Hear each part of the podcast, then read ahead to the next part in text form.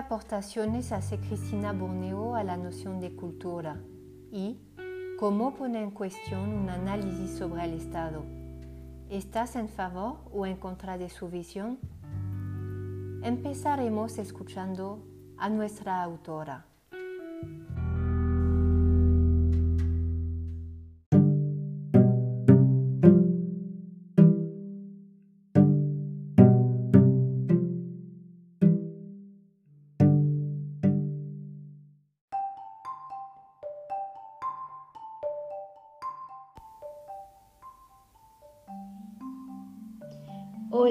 Eh, qué bueno saludarles en la clase de Lodi. Mi nombre es Cristina Burneo Salazar. Soy docente e investigadora en la Universidad Andina Simón Bolívar en Quito, en Ecuador. Eh, coordino la maestría en estudios de la cultura, eh, hago investigación cultural, soy escritora y traductora. El artículo que ustedes han leído que se llama Otra forma de besar es un artículo que se sostiene en la apertura interdisciplinaria dentro de la que se desarrollan los estudios de la cultura, que es lo que yo hago. Los estudios de la cultura se ocupan de fenómenos culturales, del pensamiento sobre la cultura, eh, de un proyecto bastante específico que viene de la escuela de Birmingham en Inglaterra y que migró, digamos, se, desplazó, se, em, reconfiguró en América Latina, que es el proyecto de los estudios culturales, que son un poquito distintos a los estudios de la cultura. Los estudios culturales son estudios em, que conforman un proyecto político en América Latina, un proyecto político académico, que se ocupa de ubicar, de situar hegemonías en nuestras naciones, en nuestros países y en la cultura, para desmontarlas desde lo académico e incorporar a los estudios y a, las luchas intelectuales y sociales a grupos históricamente subalternizados, como las mujeres, eh, los pueblos ancestrales indígenas y afrodescendientes,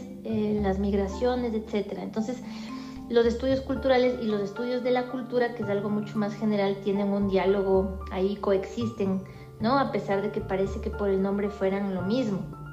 En todo caso, eh, yo trabajo dentro de un campo interdisciplinario y que también se vuelve transdisciplinar por momentos, es decir, trabajo en un lugar que a veces parece un no lugar, ¿no? donde confluyen y se combinan la literatura, la filosofía, la sociología, la historia, que son disciplinas con bordes bastante bien marcados, ¿verdad? La interdisciplinariedad trabaja dentro de las intersecciones de esas disciplinas. Y la transdisciplinariedad es algo que resulta de todas esas disciplinas, pero que es distinto a esas disciplinas, ¿no? Algo eh, producido en sus combinaciones, pero que es independiente. Entonces lo que ustedes vieron combina eh, historia de la traducción, teoría de la traducción, migraciones, literatura, bilingüismos y tiene también el texto, la investigación que yo hice, se proponía también ahondar en la dimensión filosófica de esas preguntas por la lengua, ¿no? La lengua, el habla, los bilingüismos, las diglosias em, en poblaciones o en culturas, mejor dicho, fronterizas y migrantes. Entonces, más o menos de ahí sale ese estudio, ¿no? Yo, yo me formé en la licenciatura, yo estudié literatura en Ecuador. Luego hice mi maestría en estudios de la cultura, es la misma maestría en la que trabajo ahora, muchísimos años después. Luego hice mi doctorado en Estados Unidos en literatura hispanoamericana en la Universidad de Maryland. Maryland es un estado que está pegado a Washington. Ustedes desde México están más cerca que yo de estas fronteras y quizás lo conocen. Maryland también es el lugar que aloja, el estado de Estados Unidos que aloja a la comunidad salvadoreña más grande del mundo fuera del Salvador. Entonces yo empecé a trabajar como intérprete voluntaria para mujeres salvadoreñas migrantes eh, o que tenían pasado de asilo o refugio en Estados Unidos cuando sus familias huyeron de la guerra civil. Y entonces fue cuando empecé a hacer por las realidades fronterizas, bilingües, inmigrantes. Y yo en ese tiempo ya me había especializado por algunos años en poesía. Entonces, eh, por muchos años eh, estudié las dos cosas de forma separada y luego me di cuenta de que podía unir todo y eso fue lo que me interesó. ¿no? Entonces, em, una de las cosas que ustedes ven en el texto que leyeron es que hay muchas disciplinas que están ahí confluyendo, aunque no estén nombradas, ¿verdad? Y lo que a mí me preocupa siempre es la perspectiva cultural crítica. Y aquí sí hay mucho de los estudios culturales latinoamericanos. Son muy fuertes en Colombia, son muy fuertes en Chile, son programas muy fuertes políticamente, son proyectos muy politizados en el sentido positivo de la palabra. Entonces lo que a mí me interesa mucho es el aspecto político de lo que estudiamos. Cuando hablamos de traducción, ¿qué lenguas intervienen? ¿Qué desigualdades tienen? ¿Qué guardan? ¿Qué historias guardan? ¿No? Nosotras hablamos una lengua eh, que viene de una situación colonial de varios siglos, ¿verdad? Tanto en México como en Ecuador. La colonia, eh, la colonización española duró varios siglos, ¿no? Entonces eh, me interesa mucho el aspecto político de lo que estudiamos. También me interesa la relación de nuestros sures con Estados Unidos, cómo la pensamos. ¿La traducción es una perspectiva posible? ¿Qué pasa cuando miramos estas lenguas? ¿Qué pasa cuando vemos el español chicanizado de, México y de, de, Estados Unidos? ¿no? Me interesa mucho eso porque son expresiones culturales y estéticas también que responden al monolingüismo del Estado, a los poderes hegemónicos del Estado como yo trabajo en una perspectiva cultural, entonces me interesa mucho la producción simbólica de los pueblos, de las comunidades, de las regiones, ¿no? Y ustedes como, como Ecuador, Ecuador como México son países migrantes, ¿no? Y terminan en Estados Unidos. Un destino histórico de las migraciones latinoamericanas, tanto la ecuatoriana eh, como la estadounidense, eh, perdón, como la mexicana y en el medio hay muchos países más ¿verdad? Tienen como norte Estados Unidos. Y entran también con un capital cultural.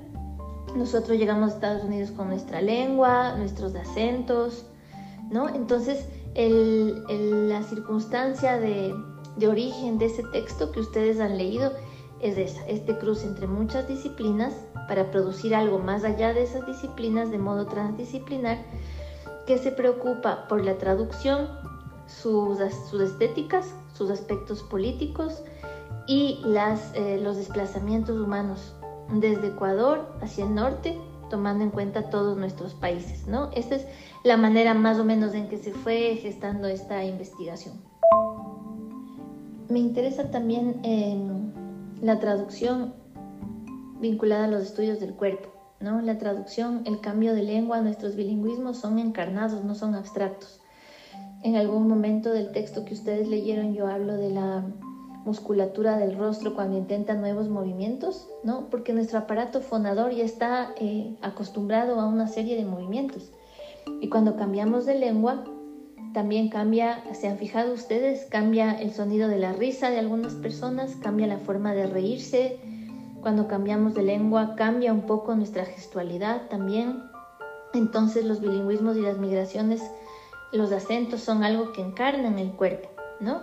Entonces, eh, por eso también, bueno, y esto lo hemos hablado con el ODI, hay un modo de comprender estos fenómenos culturales, por mi parte, ¿verdad? Que están encarnados, son materiales, son muy materiales. Y también me gusta por eso el trabajo de Cristina Rivera Garza de los muertos indóciles, porque ella desplaza eh, las discusiones que hay en el campo de la traducción, los bilingüismos, las migraciones, la escritura, al cuerpo, aunque ella no lo menciona explícitamente, pero son reflexiones bastante materiales. Es decir, no es que no haya discurso, hay discurso, pero la reflexión no se limita al discurso, encarna en otros registros también, ¿no? en otros ámbitos de la lengua. Y eh, lo que hace eso por excelencia es la poesía. ¿no? La poesía produce estéticas, es decir, lenguajes, formas de nombrar la realidad y el mundo. ¿no? Y ahora eh, nos tendríamos que preguntar qué entendemos por estéticas. ¿no? La estética es una forma de expresar una verdad, una realidad desde lo sensible. No porque yo sea una persona más sensible o menos sensible, sino porque hay una forma em, de la sensibilidad, de lo no racional que se activa con ciertos sentidos, ¿no? Y que no se reduce a la racionalidad. Tiene otras dimensiones para reflexionar, pensar, decir algo sobre el mundo y sobre la realidad. Entonces, como ustedes vieron en el texto, eh, la imagen eh, de otra forma de besar, que es la que usa Cristina y que viene de uno de sus textos, se refiere a formas de contacto, ¿no? Un beso es la imagen de una forma de contacto, ¿verdad? El beso que llamamos romántico, el beso entre madre e hija, em, el beso entre dos hombres, el beso, incluso besos más simbólicos y más jerárquicos, si quieren, el beso del anillo al papa, yo qué sé pero son formas de contacto. Entonces ella está hablando de contacto entre culturas, incluso de contaminación mutua entre culturas, de traducción, pero de una forma como una imagen que nos trae al cuerpo, ¿verdad? Entonces, la idea de entender también la traducción y las migraciones desde la cultura nos ofrece una posibilidad de recuperar esas imágenes para pensar desde otra perspectiva en la realidad. Eso también es importante cuando trabajamos con una apertura interdisciplinaria, ¿verdad? Que puede llegar a ser transdisciplinar, como decía, es que esa apertura nos permite combinar elementos de disciplinas, de la realidad, de lo que queremos estudiar, que produce nuevas perspectivas. Y si no son nuevas, pues bueno, son perspectivas renovadas. Dicen algo nuevo del mismo objeto de estudio, del mismo tema que nos preocupe, ¿no? Entonces, eh, a mí lo que, lo que me interesa también es, por ejemplo, cuando una escritora cambia de lengua, ¿no es cierto? Y produce otras estéticas, produce otras formas de nombrar. Eso rompe con este paradigma que tenemos de que para usar una lengua es necesario dominarla. No estoy justificando que no seamos rigurosas en ortografía, en lo que escribimos, pero no tenemos que, la lengua no se deja dominar, mejor dicho, es un organismo vivo y está siempre en transformación, ¿verdad? Entonces, me parece ya bastante trasnochada la idea de dominar una lengua. Si usamos cada vez más recursos de la lengua, nos volvemos recursivas si no la dominamos, somos más creativas, ¿verdad? Usamos la misma palabra quizás para más cosas porque conocemos menos palabras y así. Entonces, esta perspectiva que yo traté de desarrollar en el texto, que espero que la hayan podido ver, tenía que ver también con responder a la lengua nacional. La lengua nacional me parece que queda impugnada en este ensayo. Una de las cosas que aborda el ensayo es la lengua nacional, ¿verdad? ¿Cuál es la lengua nacional de la comunidad chicana? Si son comunidades bilingües, ¿no? Y sabemos desde México que si hay una segunda o tercera generación de migrantes es muy difícil decidir cuál es nuestra lengua materna. Sobre todo si la llamamos materna, ¿no es cierto? Si nuestra mamá nos transmite el español, pero estamos mejor formados y escolarizados en inglés, ¿cómo hacemos? ¿No es cierto? Entonces, la lengua nacional se vuelve bastante insuficiente para pensar en la existencia de las personas, en sus escrituras y en sus formas de expresión. Entonces, una forma de impugnar al Estado es mirar las lenguas fronterizas, el spanglish, el portuñol, el alemañol, em, el alemán mezclado con portugués que se habla en Florianópolis por la migración histórica alemana que hay en esa región de Brasil, el ladino, ¿no? Hay muchas lenguas que están compuestas, aunque el ladino no sea una, una lengua compuesta de dos lenguas nacionales, ¿verdad? pero quiero decir, hay varias eh, lenguas que circulan y que se usan en el mundo que no son lenguas nacionales, están compuestas de otra manera. Hay un diccionario de Spanglish, pero me parece muy difícil tener diccionarios de Spanglish porque son además lenguas, si ustedes la conocen, que mm, son, están muy circunscritas a distintas regiones de Estados Unidos. El Spanglish de Los Ángeles no es lo mismo que el Spanglish de Virginia, de las migraciones a Virginia, por ejemplo están en las dos costas, además, ¿no es cierto? Los Ángeles en una costa em, y Virginia en la costa este. Entonces, estas lenguas y estas realidades, existencias materiales de las personas con sus acentos, sus neologismos, las palabras que usan, están diciendo la lengua nacional no es suficiente. Por lo tanto, los valores que los estados han acuñado, han impregnado en, su, en las ciudadanías pueden desmontarse, son frágiles, pueden desmantelarse, ¿verdad? Eh, no sé si ustedes conocen una anécdota que tiene que ver con la parte de Spanglish del ensayo eh, de Willy Colón, un gran salsero, un salsero a mí me encanta, eh, además de la salsa de Nueva York, de la salsa migrante caribeña de Nueva York. bueno, era Willy Colón que había traducido el himno de Estados Unidos al español y a salsa, y en algún desfile de confraternidad lo tocaron. ¿No? Y hubo mucha gente ofendida, sobre todo personas blancas conservadoras. ¿Por qué? Porque Estados Unidos no tiene lengua oficial. Por lo tanto, el himno se puede traducir. Es un problema, un problema fascinante de la traducción. Entonces, piensen ustedes en la fragilidad de los valores de la nación, los valores decimonónicos que son impuestos sobre las ciudadanías, ¿no? Y que además jerarquizan a los ciudadanos y que se pueden impugnar hoy atendiendo, atendiendo, mirando las realidades fronterizas de la lengua, de la cultura, de la música, del cine, eh, del performance, ¿no? Y las luchas migrantes, las luchas de sujeto migrante que a pesar de todo se sigue desplazando, a pesar de todo se sigue moviendo, ¿no? Ese era el otro aspecto eh, que combina con las impugnaciones al Estado, ¿verdad? Cada vez hay más controles fronterizos y más muros. Recuerdo incluso un artículo de Elodie que ella escribió en Común, en la revista de la que forma parte, y ella decía en su artículo que, lo recuerdo muy bien, era uno de sus primeros artículos, no recuerdo el título, pero sí recuerdo que ella decía que el kilometraje de los muros fronterizos en el mundo es mayor, eh, no sé si a la dimensión o al radio del planeta Tierra. ¿No? No, sé si era el, radio o el diámetro, ahora no recuerdo, pero el, número de kilometraje de los muros que separan eh, países de los muros fronterizos era mayor a una de las dimensiones del globo terráqueo, imagínense, ¿no? Entonces, a pesar de eso y a pesar de los controles eh, en los océanos, los, el sujeto migrante se sigue moviendo. Entonces, de un modo está desobedeciendo eh, los valores de la nación, ¿verdad? En donde una persona que ha nacido en el suelo en donde vive eh, tiene mayor valor que una persona extranjera, como se dice, ¿verdad?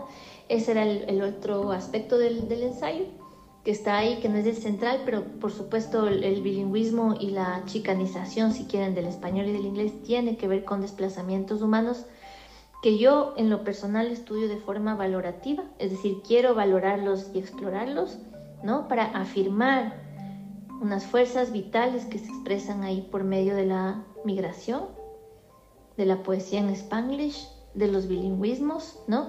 Y de otras resistencias culturales contra los valores nacionales.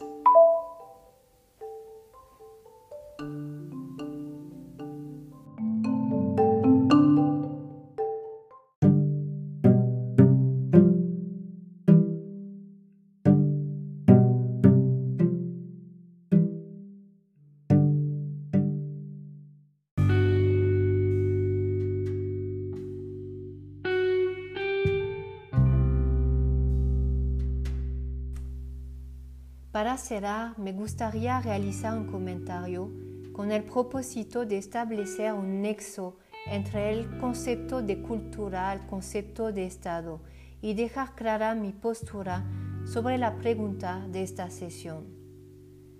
Para ello, retomaré una sesión de trabajo y reflexión que tuvimos en clase con estudiantes de humanidades y de administración. En lo que sigue, intentaré hacer una síntesis de las ideas de este texto que más me han marcado. En su texto, Otra forma de besar, Cristina Borneo realiza un análisis muy bello sobre distintas barreras lingüísticas y geográficas para plantear la necesidad de una traducción fluida. Comparto muchas de las formas que ella utiliza para esbozar las problemáticas lingüísticas e incluso epistémicas, considerando que conocer al otro es un asunto delicado. Según los planteamientos de la autora, las fronteras trascienden la cuestión geográfica o espacial. Son parte de la distancia y de las barreras comunicativas, físicas y cartográficas que nos distinguen y dan forma a nuestra concepción de identidad.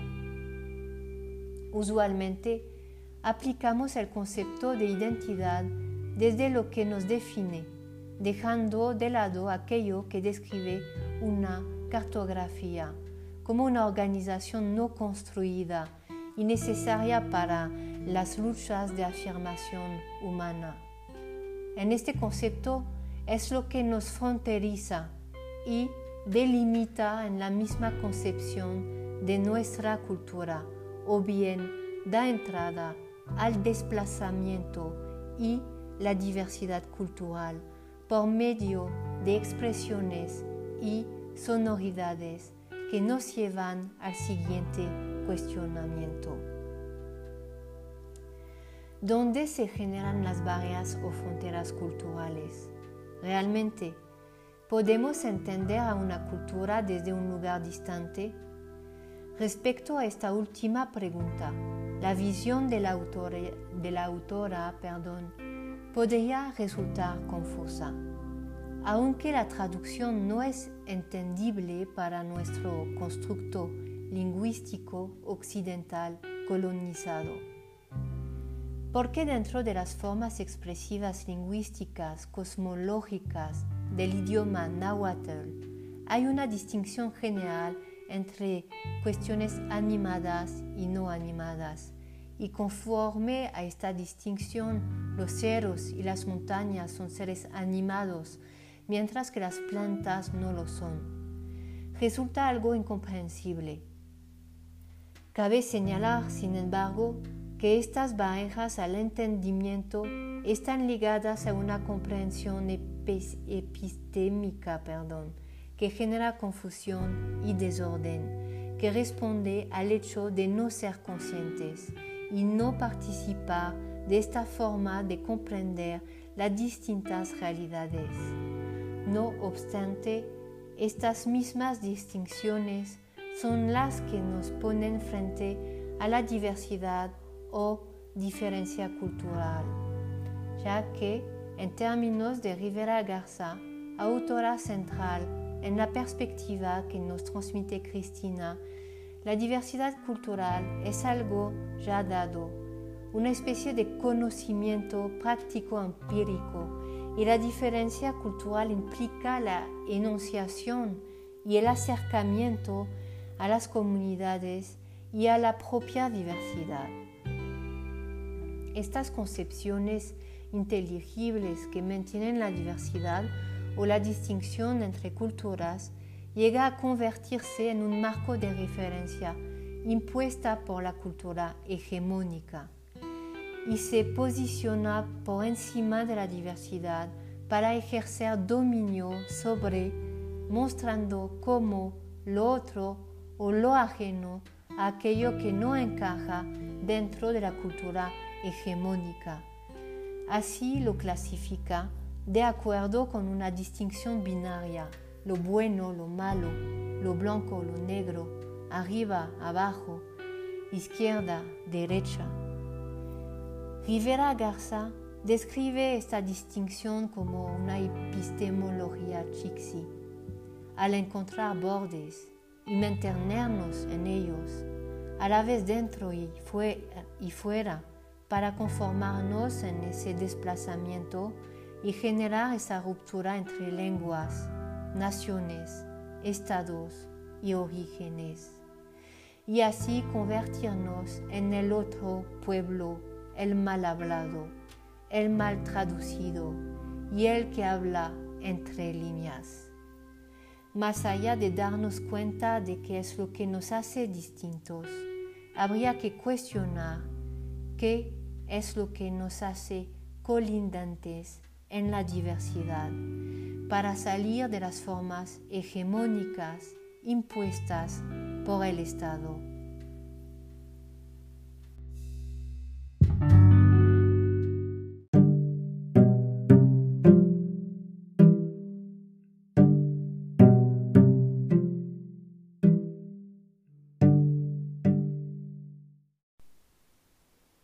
En esta sesión agradezco a mi amiga, colega y hermana política, Cristina Borneo.